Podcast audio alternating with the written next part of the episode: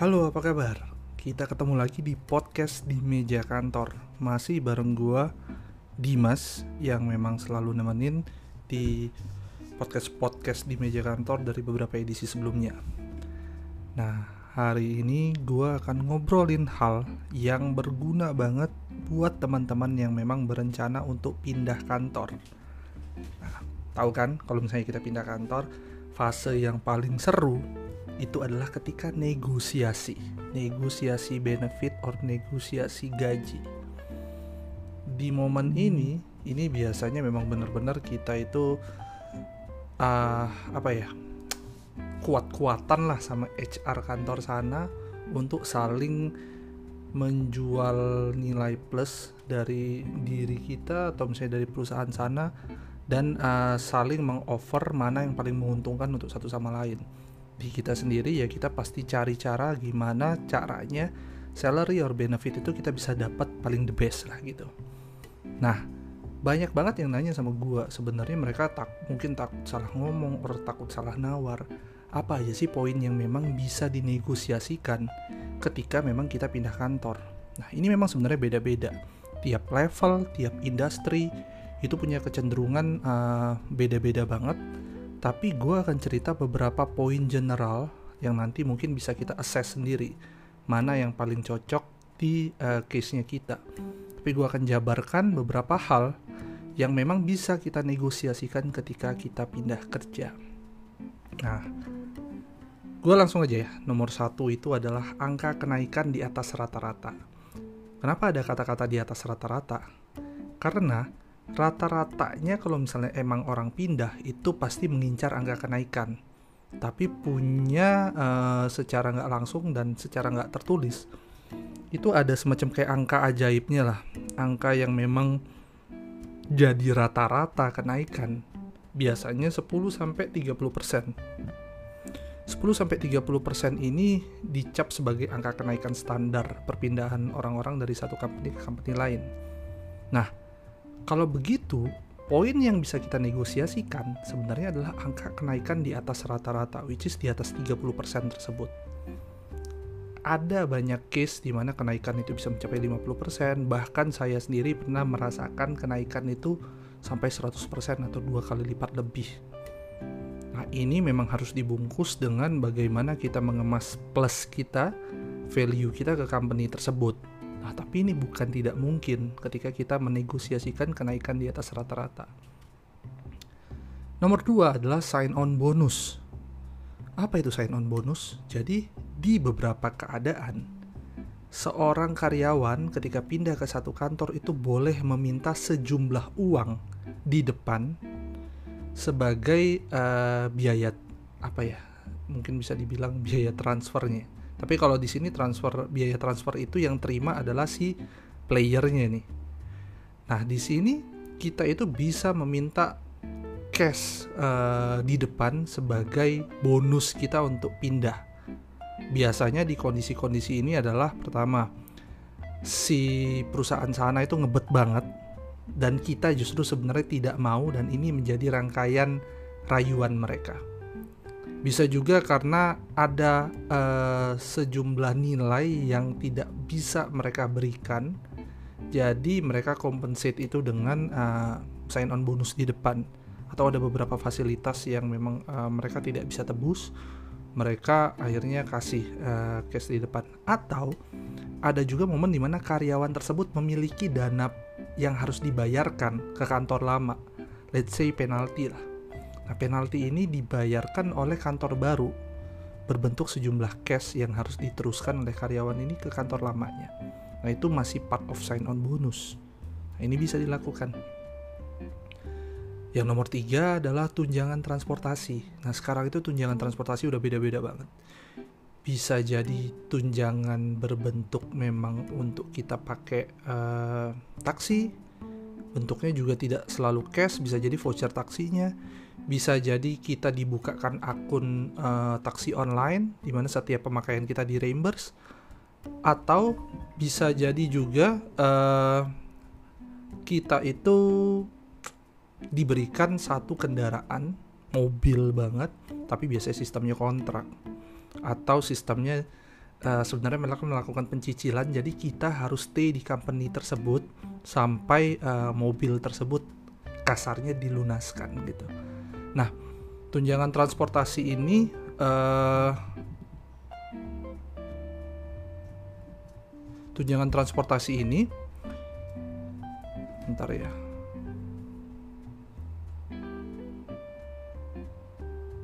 Tunjangan transportasi ini memang beda banget tiap industri. Ada industri yang masih memberikan, ada industri yang memang sudah menutup mata terhadap uh, tunjangan-tunjangan seperti ini. Jadi memang beberapa industri aja nih yang masih oke okay memberikan ini. Itu mostly itu oil and gas, misalnya kayak atau uh, telco.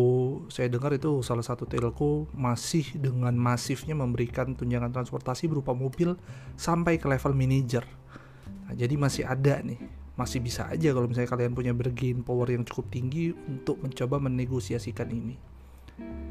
Yang nomor empat adalah tunjangan tempat tinggal atau KPR. Nah, ini juga bisa. Jadi biasanya perusahaan-perusahaan seperti perusahaan bank yang memang mereka punya produk KPR, mereka akan memberikan spesial uh, eh, KPR untuk karyawan-karyawan mereka dengan hitungan yang memang lebih bisa jadi lebih murah gitu atau misalnya uh, cicilan yang lebih bersahabat atau in some case benar-benar ada yang di biasanya nggak diberikan tapi dipinjamkan tempat tinggal biasanya untuk karyawan-karyawan di level tinggi untuk ekspatriat atau karyawan-karyawan yang biasanya ditempatkan di luar kota nomor 5 itu adalah tunjangan internet nah apalagi ketika WFH nih ini menjadi tren sekali gitu.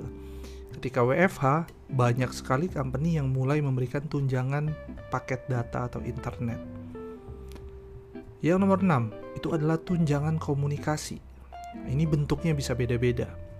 Ada yang tunjangannya ini berbentuk uh, diberikannya uh, sejumlah uh, value sebagai uh, pulsa mereka lah gitu. Jadi dibatasin ada yang sifatnya by uh, reimbursement jadi kita bisa di bisa pakai sebanyak apa pun gitu ya nggak akan banyak banyak banget juga at the end of the day. Tapi itu nanti akan di reimburse ke kantor. Ada yang memang diberikan dalam bentuk memang cash dan dibiarkannya kita untuk manage sendiri. Itu untuk tunjangan pulsa atau komunikasi. Untuk nomor 7 itu adalah tunjangan makan. Tunjangan makan yes. Ada masih beberapa company yang melakukan ini. Kalau sistem tunjangan makannya memang buat semua orang, biasanya ini tidak perlu dinegokan, sudah peraturan mereka. Ada yang menyiapkan makanan di kantornya, kayak dulu saya di Microsoft itu ada memang disiapkan, saya di Telkomsel itu memang juga disiapkan gitu.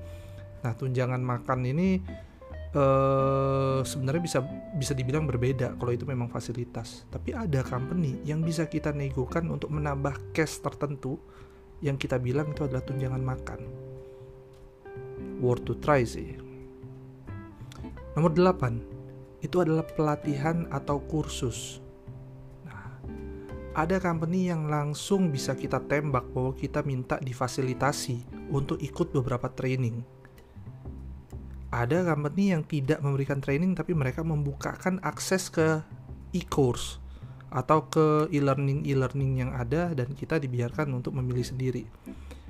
Kalau misalnya gue itu sepertinya gue akan pro yang kedua. Karena dengan kita diberikan akses e-course kita bisa pilih banyak sekali training yang ada atau e-learning yang ada.